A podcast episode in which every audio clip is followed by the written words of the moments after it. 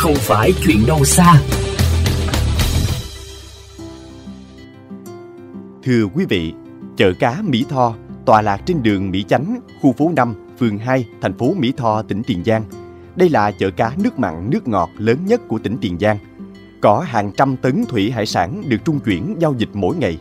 Tuy nhiên, từ khi chợ cá Mỹ Tho đi vào hoạt động năm 2022 cho đến nay, thì cũng là ngần ấy thời gian người dân khu phố 5, phường 2 và các hộ lân cận phải sống trong bầu không khí ô nhiễm nặng nề. Phóng viên song phương đã có ghi nhận cụ thể về vấn đề này qua phóng sự sau đây. Mời quý vị và các bạn cùng theo dõi. Sáng hả? Là nước hả? Đẩy rồi bao mũ? Rồi mót rồi lúc ăn sáng tụi tôi quét muốn chết. Tanh ối luôn. Thôi dữ lắm, quậy cái gì không biết nữa. Quậy cái mực á, trời ơi Không ăn uống được. Giờ lắm thì bán cá bán này này kia nọ bắt buộc phải có nước nước rồi cá nó ra chất máu chất nhớt này kia bắt buộc phải tăng Đó là những bức xúc của người dân khu phố 5, phường 2, thành phố Mỹ Tho khi đề cập đến chợ cá Mỹ Tho.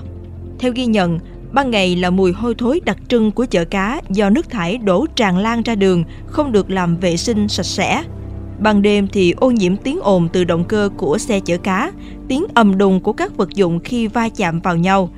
Ngày nào cũng vậy, cứ độ tầm khoảng 22 giờ đêm là người dân nơi đây bắt đầu bị tra tấn cho đến tận sáng hôm sau. Mặc dù người dân đã nhiều lần trực tiếp nhắc nhở, nhưng tình hình cũng không được cải thiện. Bà Huỳnh TH bức xúc nói. sáng hả? Là nước hả? Đẩy rồi bao mũ rồi mót rồi quăng sáng tụi tôi quét muốn chết. Rồi có người khi phải lấy nước bơm nữa. Tanh ói luôn rồi xe anh đậu nó nghẹt tối hả anh? Biết nổ máy mà tại vì sợ cá chết á. Âm âm âm không ngủ được ra nói cái nói giờ tắt máy rồi cá chết sao?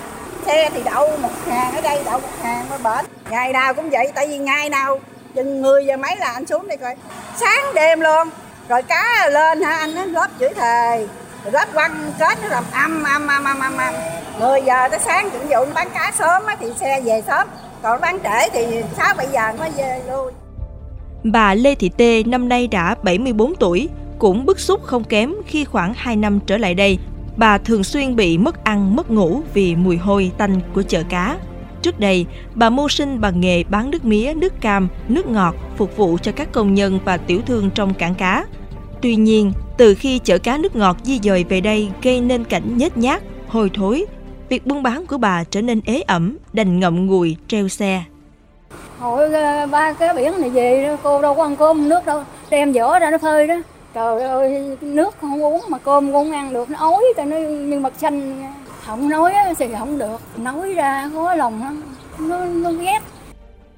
Sự nhếch nhác của chợ cá Mỹ Tho không chỉ xuất phát từ nước thải của các xe chở cá, các vựa cá trong chợ, mà còn do những hành vi của các công nhân khuân vác. Họ thản nhiên tiểu tiện, phóng uế ngay trên đường, thậm chí là trước cửa nhà dân rồi người ta đi vệ sinh á hay nháy tối tôi nè nước tôi cũng xịt. Rồi không lẽ nửa phía tôi ờ, ở đâu nửa phía tôi ra sáng tôi thấy là tôi lấy trò lấy đồ tôi để tôi để đóng đóng đóng. Bên đây hai ba đóng nhiều khi ngồi sát dắt nhà nó đi luôn. Mà bây giờ anh nửa phía anh biết ai mà nói. Qua làm việc với ban quản lý chợ Mỹ Tho, chúng tôi được biết chợ cá Mỹ Tho này có rất nhiều hợp phần và mỗi một hợp phần như thế có một cơ quan chủ quản khác nhau. Để dễ hình dung, chúng tôi tạm chia ra làm 3 phần chính là chợ cá nước mặn do ban quản lý cảng cá khai thác, chợ cá nước ngọt do ban quản lý chợ Mỹ Tho quản lý và khai thác. Khu chợ tự phát của người dân vẫn chưa rõ đơn vị nào quản lý. Về vấn đề này, ông Trương Anh Tuấn, trưởng ban quản lý chợ Mỹ Tho, đơn vị quản lý và khai thác khu chợ cá nước ngọt cho biết.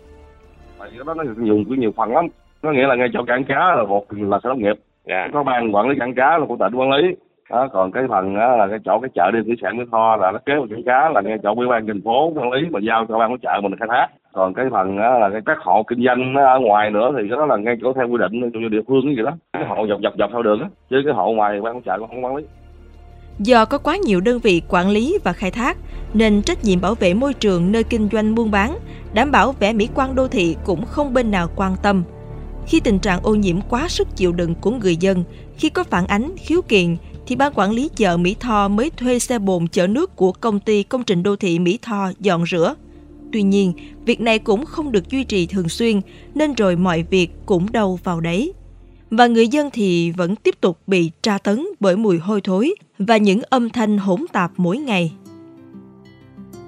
Thưa quý thính giả, trăn trở với rác thải nhựa gây ô nhiễm môi trường biển, hai bạn trẻ Trương Thành Phúc và Hoàng Đức Tính, học sinh trường Trung học phổ thông chuyên Huỳnh Mẫn Đạt, thành phố Rạch Giá, tỉnh Kiên Giang, đã mày mò, nghiên cứu, kết hợp vỏ trấu, rác thải nhựa, xay nhuyễn với bột đá vôi Dolomit, làm ra viên nén nhiên liệu thân thiện môi trường.